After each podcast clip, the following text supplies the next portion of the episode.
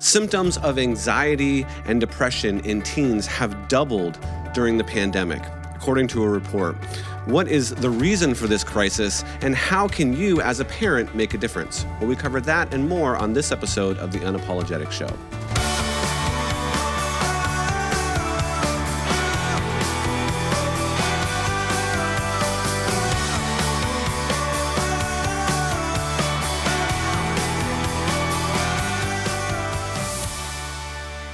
Hello, parents. Welcome to the Unapologetic Show, where we defend truth without compromise with Dr. Bobby Conway, the one minute apologist. I'm your host, Tim Hall. Today we have two extra guests with us. We have Heather Conway and we have Dawson Conway. So we got the whole Conway clan to talk about this really important issue. Uh, May is Mental Health Awareness Month, and so this month we on this on the show are just going to be addressing some subject around mental health. And even though we aren't necessarily mental health professionals, uh, we have been affected by the mental health issues and by this crisis in general. And so we want to share kind of our experience and our insight uh, with our audience and and how that subject matter of mental health kind of intersects with Christianity and that we can equip the church to deal with this topic one of the stats that I just thought was um, really alarming was that adolescent girls have seen a 51% increase in ER visits for suicide. Mm. And that just kind of gives us a little bit of a picture of kind of this mental health crisis. Bobby, can you talk a little bit more about what is, how do we categorize, how do we talk about what is the mental health crisis that we're seeing right now? Yeah, glad to, Tim. And it's great to have my tribe on with us today. I know that our daughter, Haley, uh, she really should be here because she's just mentally jacked up too. So she's the uh, worst uh, the, of us Yes, that's right. The whole Conway tribe has got issues, but uh, she's not with us today, and that's okay. But we're excited to be able to talk about this because the mental health crisis is literally a worldwide pandemic. Mm. And I think that the underlying issues of mental health, Tim, have always been there. But what we're seeing is stuff coming to light. And I think with the emergence of neuroscience and some of the different developmental stuff that we've seen in the fields of psychology and some of these different uh, endeavors that have been researched out and, and and um, with psychiatrists and psychotherapy, it's all adding to kind of the story of mental health. Yeah. And as a result, we're kind of like a, a culture that's addicted to find your label. Mm. So there is this sense where in the culture that we live today, uh, there's a lot of labels that have been put out there. And in a world where everybody wants to know who they are, whether it is the Enneagram, they want to know what issues they struggle with as well. And listen, we have went through a lot. Our culture is going through a revolution in a big time way. Uh, political moral uh, all kinds of sexual revolution. And all of these type of issues that we're up against uh, are causing a lot of unrest and mm. angst for people. And i think that all of this can, are contributing factors to what we're up against. Yeah mm. let's talk a little bit more about some of the the reasons for this crisis. Uh, heather what, what would you kind of pinpoint are some of the uh, the reasons that we're having this crisis right now yeah, well, I would start by saying there's no cookie cutter answer to this. There's no one size fits all. It's very layered. Mm-hmm. But I would start by saying, you know, actions have consequences. And here we are 2 years into a global pandemic That's and right. everything that has happened since then, right? We have kids that have been locked down, they're isolated, and 70% of parents said that their kids have been negatively impacted their mental health has been negatively mm-hmm. impacted from this pandemic. Yeah. And when I thought about that 70%, I'm like, I really think it's probably more like 100% because I don't know anyone's um, right. mental health that wasn't effective. But all that to say, the, these actions have consequences. Locking our kids down and putting them in isolation. Mm-hmm. We're meant for community. We're not meant to be alone. We're meant to be with each other, and we can't lock them down. And then on top of that, you throw them into homeschooling, right? Yeah. Falling mm-hmm. behind mm-hmm. in school. I know for homeschooling, for some people, it went well. For Dawson and I, not so much. I homeschooled him when he was in seventh grade, and I think it lasted literally for about about a month. Three was, months. It was like a, a, a three month vacation vacation. Yeah, basically. yeah. So I was like, let's go to Target. Right. That's your home ec. let's, yeah, that's let's right. go to the park. Yeah. That's your PE. Yeah. So So, but to bring it all back to seriousness, like homeschooling is a big struggle. It and is, then I think about the single parents out there. You know, here they are, they're trying to hold down a full time job, they're trying to put food on the table, they're coming home, they're trying to help their kids with homework, and they don't have it. They're not teachers. And then their kids are left with a lot of anxiety because they're falling behind. Hmm. And I think we need to talk about mask, right? I mean, I know that's a polarizing subject, but when you cover up half of a kid's face, they're missing a lot. They're missing social cues, they're missing Mm-hmm. missing emotional connection, and I think that has had a huge impact because these kids are now going to grow up into high school and college and be adults and expect to carry on eye contact and have those social cues and they don't know how because they've been hiding behind a mask for years now. And it's just their normal. Yeah. So there's so many other things. The routines and rhythms have been thrown off, and yep. structure, and all the things. And we haven't even touched on social media, um, which I know we will be here shortly. But that's just a few of the things. And like I said, actions have consequences. Yeah. Well, Dawson, why don't you why don't you cover that a little bit? How has technology and particularly social media um, played a role in this crisis, particularly with teens and youth? Yeah, well, I mean, there's there's several different ways to approach this question. I think the one that we always hear, it's it's true, but it's it's kind of a, a it's, stereotypical. It's that social media can make people question their identity. Mm-hmm. So obviously, you know, you can you can paint this false image of yourself on social media, and when people see that, it can make them feel insecure. I kind of want to take a a dip, offer a different insight. Maybe I look at social media as as a stimulant in a sense. Like when you're on social media, it stimulates your brain. If you don't believe me, just go on Instagram Reels and and see how much. look at the clock and see how much time passed Yeah, by. right. Right. You're gonna wake up Guilty. like the the lotus flower in Percy Jackson or something, and you're gonna be like, whoa, like an hour an hour has passed by. Um, but it doesn't. Social media. A lot of kids have a tough time sitting with their thoughts. You have interpersonal um, communication, and then you have intrapersonal communication. Um, th- thoughts and dialogue between you and your your your consciousness, so to speak. And what happens is there's this area in your brain called the it's called the ventral tegmental area mm-hmm. right? And so the ventral tegmental area of your brain is responsible for the reward system in your body. Mm-hmm. So if you're on instagram and you're getting like likes and you're getting positive feedback what it does is it essentially um, fires up dopamine receptors in mm-hmm. your body and you're getting these little like um, moments of, of joy right mm-hmm. and, and and then once you're off social media that's gone so what ends up happening is is your reality becomes the media world um, because mm. that's where you're experiencing the most amount of mm, yeah. dopamine releases. And if you're not mm. getting dopamine releases in school in your every day to day life, then you're gonna want to go right back to that phone, and so it sucks you in without your conscious awareness. Yeah. And there's a danger, very very dangerous side to that. So Yeah. So true. I, I, I read on one report that said social media can kind of amplify what's going on. So if people are you know happy and kind of jovial and their mental health is really good and they get on social media, then that kind of starts to amplify some of those types of things. And they're like, yeah, but if they're on the downswing, it starts to amplify amplify the downswing, and that's Yep. where we see particularly with um, the the girls that I was talking about. So oftentimes they're comparing to one another, Yes. so they're seeing kind of a, a highlight reel of their friends' Yeah. lives. There's a big component of uh, the fear of missing out. You know, I think everybody can say that they've experienced that when you look on social media and you see all of your friends went to this thing that you didn't either get invited to or you didn't get to go to for whatever reason. Oh my gosh. That can be very difficult um, for for people's mental health. It Bobby, kind also, it also, I was going to just say on Yeah. that, Tim. I think you're bringing up some good points here. It is a breeding ground for developing an in, inauthentic character. right? Yeah. Unless you've got like some amazing grit to show up authentic on social media, which most of us are a little bit into people pleasing more than we'd like to admit. like I don't wake up in the morning and think, boy, I sure would like to develop some new enemies today.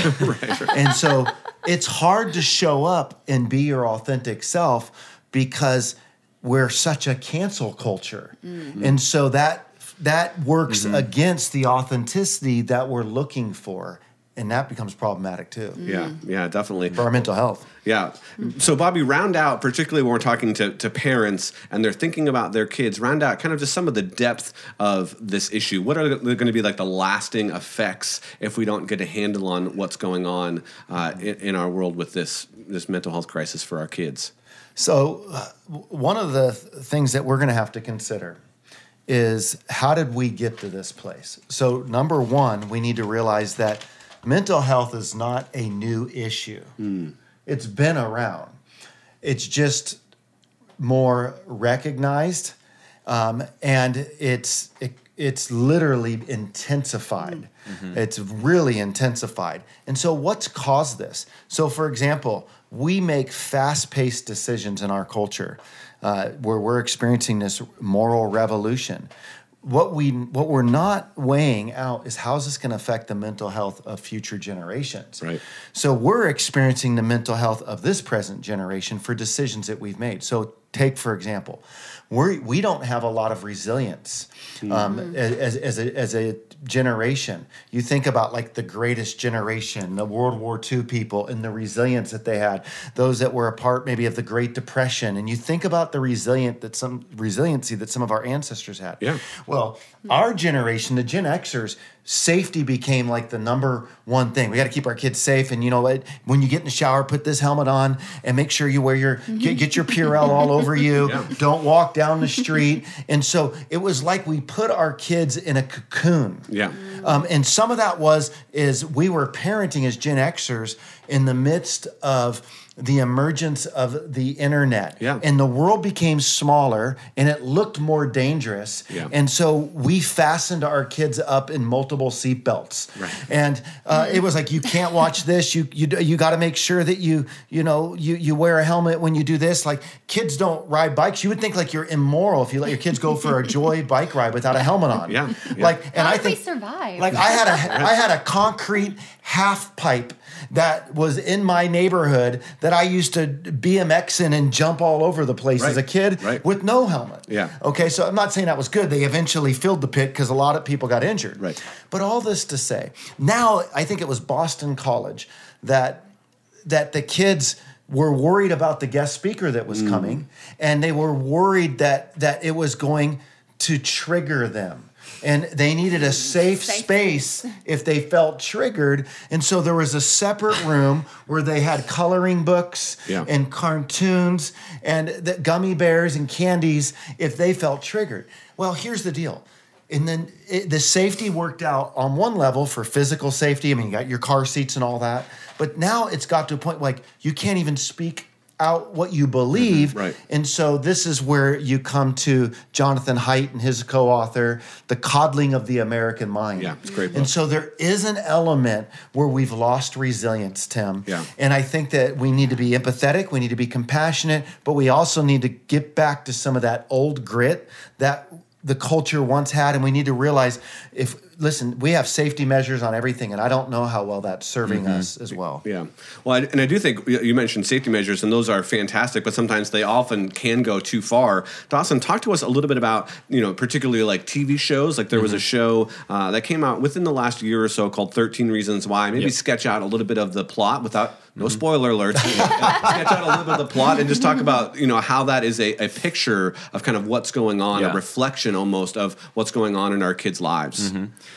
Well, first, right off the bat, just to tag on with, with what my dad was saying, it'll tie into this. Mental health is not an excuse. It's actually just an instrument um, that it's like a it's a it's a guide to being able to better yourself so that you can function well as an individual and also in society. Um, oftentimes, we look at mental health as an excuse. I'm depressed. I can't do this. I can't do that. Coddling of the American mind. These emotions, once you can work through them, they actually help you um, function effectively. So you have shows like 13 Reasons Why, as you mentioned. Let's take that for an example. Um, the plot is basically you have a young female. She uh, definitely was bullied, definitely was going through some tough times in high school. Um, that is just undeniably true. Um, and then uh, she is struggling with some suicidal thoughts ultimately. And those suicidal thoughts grow and grow and grow. And what I picked up from the show is there was this deep uh, lack of validation she had, mm-hmm. um, and she really, really needed that validation. It seemed like to to feel like her life was was meaningful, mm-hmm. um, and you know, ultimately, she ended up taking her life and then writing these letters to all these different people that she felt contributed to her lack of validation. Now, mm-hmm. right off the bat, and I can relate to this, if your life um, is dependent on other people's validation, that means that you don't you're not finding identity in something. Uh, concrete. yeah, exactly. You yeah. need to find your identity in something strong, stronger than that, and you have to you have to think um, of your self worth more than than receiving validation from other people. Because if that's what your your identity is rooted in, then then it's not going to take much for you to question your very life, and that's a very very scary place to be. Um, what I don't like about shows like that is it glorified it in a sense because if you take your life people who are bullied my heart goes out to you. I mean that from the bottom part of from the I, i've been there before. I'm empathizing with you. I, I am sorry for people who have gone through that. Um, and as someone who has struggled with intrusive thoughts myself um, I, I know what that feels like but it, ultimately if you take your life that is on you. Um, and in this show she almost got her uh, revenge, so to speak, because there was these letters, and and and and I think that glorifying that is is not going to be beneficial to people. So Yeah.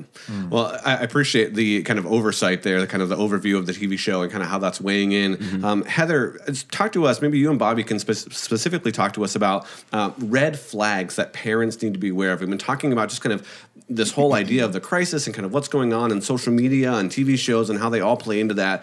What are some red flags that um, if parents notice, they might need to take a kind of a more serious step than just having a conversation or kind of just the standard parenting model, but they might need to go to a family counselor or they might need to seek a pastor's help or something like that. Yeah, yeah, absolutely. Well, first and foremost, I want to encourage parents to not check out. Like, this is so important. Yeah. I think this is crucial. Number one, you have to stay plugged into what is going on with your kids. You know, keeping those lines of communication open mm-hmm. is first and foremost what you have to do because you want to be available to your mm-hmm. kids.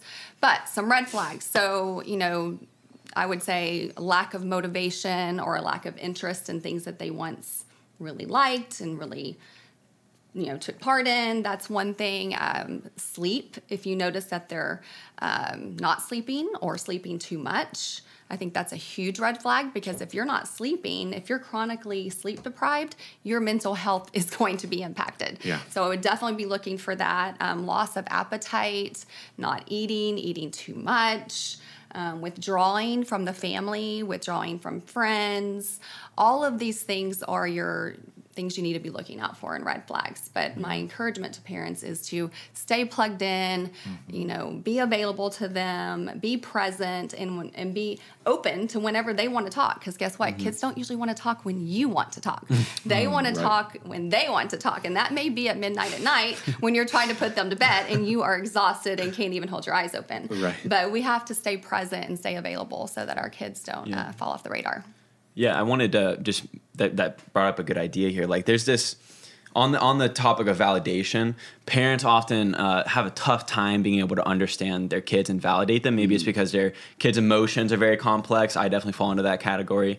Um, but there's something there's something Yes. called a, it's called a mutual mind state, right? So you have what's called mirror neurons in your brain, and what happens is is when someone when you're on the same wave, so to speak, as someone, and you're having good like conversation, um, the you, your mirror neurons are reflecting one another, and what that does is it allows you to really feel um, empathy. It allows you to feel validation. So parents, um, oftentimes, and, and we all fall into this this trap. We all we are we're all problem fixers, right? And it's rooted in good intentions. I believe that, but but making sure that you're really listening to your kid um, and, and validating him and trying to put yourself in their shoes, um, that will go a long way, and it'll let their emotional walls come down, so that in that moment, then you can offer the advice. Yeah. Excellent. You know, true. I think as well, these are great points that you guys are bringing out. And just to go on record, I mean, we genuinely uh, have experienced a tremendous amount of mental health crisis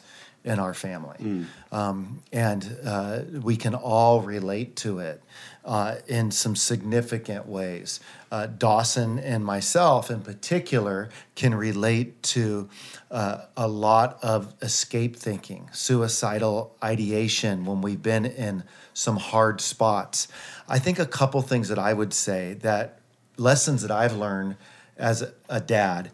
Number one, don't always treat things as a moral issue mm-hmm. with your kids because when they're lashing out and acting out, it looks like maybe they're being immoral, but when it is a mental health, it's not like see it, it, the culture makes everything a mental health issue the church makes everything a moral issue mm-hmm. and sometimes it's not that. And when i realize that he's not trying to come off rebellious in his maybe his the way he was speaking at me Yeah. It helped me to be there for him better. And still, when I mess up as his dad, it's when I'm looking at it on through that lens. Now, does he ever morally mess up? Well, of course, so do I. But but there are times where I feel like I, I've missed it there, and I think that just realizing, like maybe a a, a woman going through PMS and it's hormonal. Mm. Yeah, like that, yes, she has to take responsibility for that, but the but the husband really needs to be there for her. Right. And and I think the same way as parents. The, the next thing I'd say is this: when your kids bring up things like their suicidal ideation, we have to see that in some ways as a gift, as uncomfortable as it makes us feel. Mm. Because many parents have lost their kids to suicide and they had no idea it was coming. And I can say I I've never liked the conversation uh, that if I knew where Dawson was at, for Yeah. example, it, Yeah. it's very difficult. At times, I've made it about myself because it's a lot to cope with. But I've also been able to say, dude, you got to keep coming. If you ever feel anything, we've got to talk through this. Yeah. So I think that we're a family that's learning this mental health journey together and how to better be there for each other. And we want to minister out of our pain. Yeah. Yeah, I, for I think a great way to, to close this episode would be for us to kind of just share a little bit of thoughts, uh, maybe some advice that we could give to uh, pastors and church leaders as they try to play a role in solving this mental health crisis. So maybe maybe we'll start with Dawson and we can kind of work back and end with how pastors can play a better role with mental health Yeah. crisis. Yeah. Well, my dad made a good point. Churches make everything about it's a moral issue, Right. and then like the world is it's a mental health issue.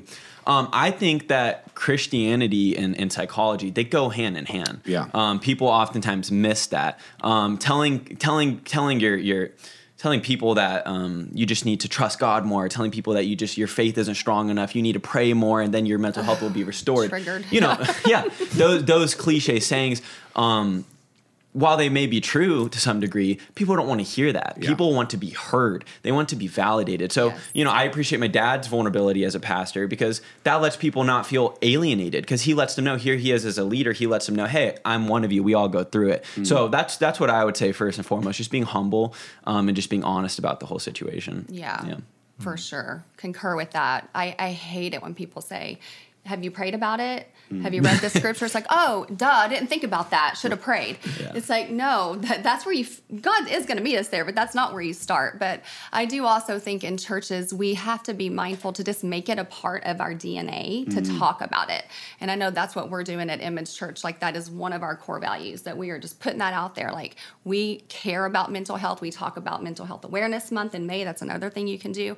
But I think it's so important that you just make it part of your DNA to just normalize that it's okay to not be okay, that you're going to have bad days, that you're going to have anxiety, that you're going to have depression, that you're even going to have suicidal thoughts. You know, we kind of throw anxiety and depression out there like, oh, that's just everyone's okay with that. But there's mm. deeper stuff. There's people that are struggling with wanting to take their lives. And I think just making it a part of your DNA and talking about it from the pulpit in small groups and women's groups and youth ministry, I think that lowers the defense. That's Yeah. one thing we can do. Yeah, we really do have to give people permission to talk about this. I mean, that's that's that's a desperate spot. Like I'm in a place where I'm having suicidal ideation.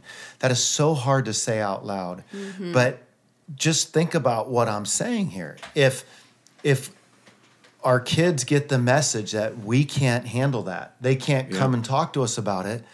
We've made it about us. Mm-hmm. We haven't shown our concern for them.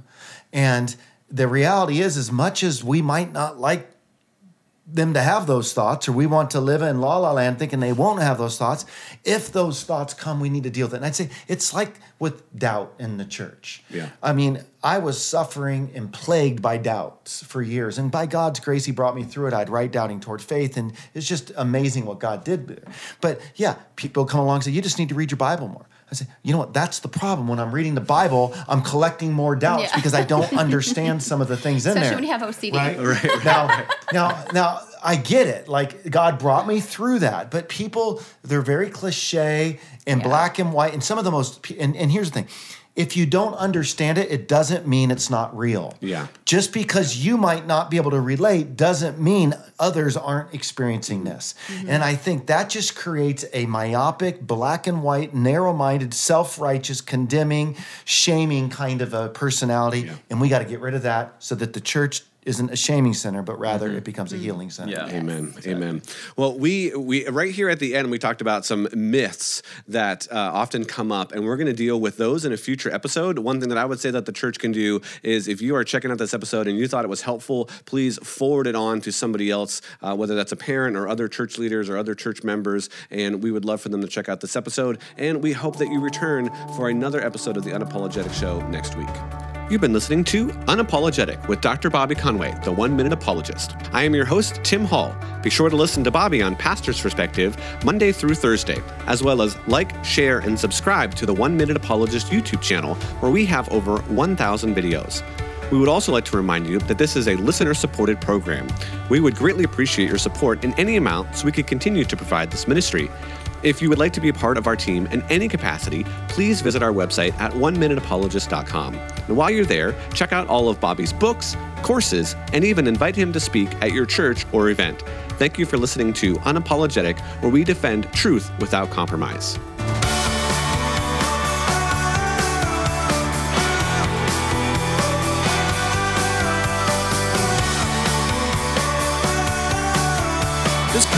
Sponsored by Calvary Chapel, Costa Mesa.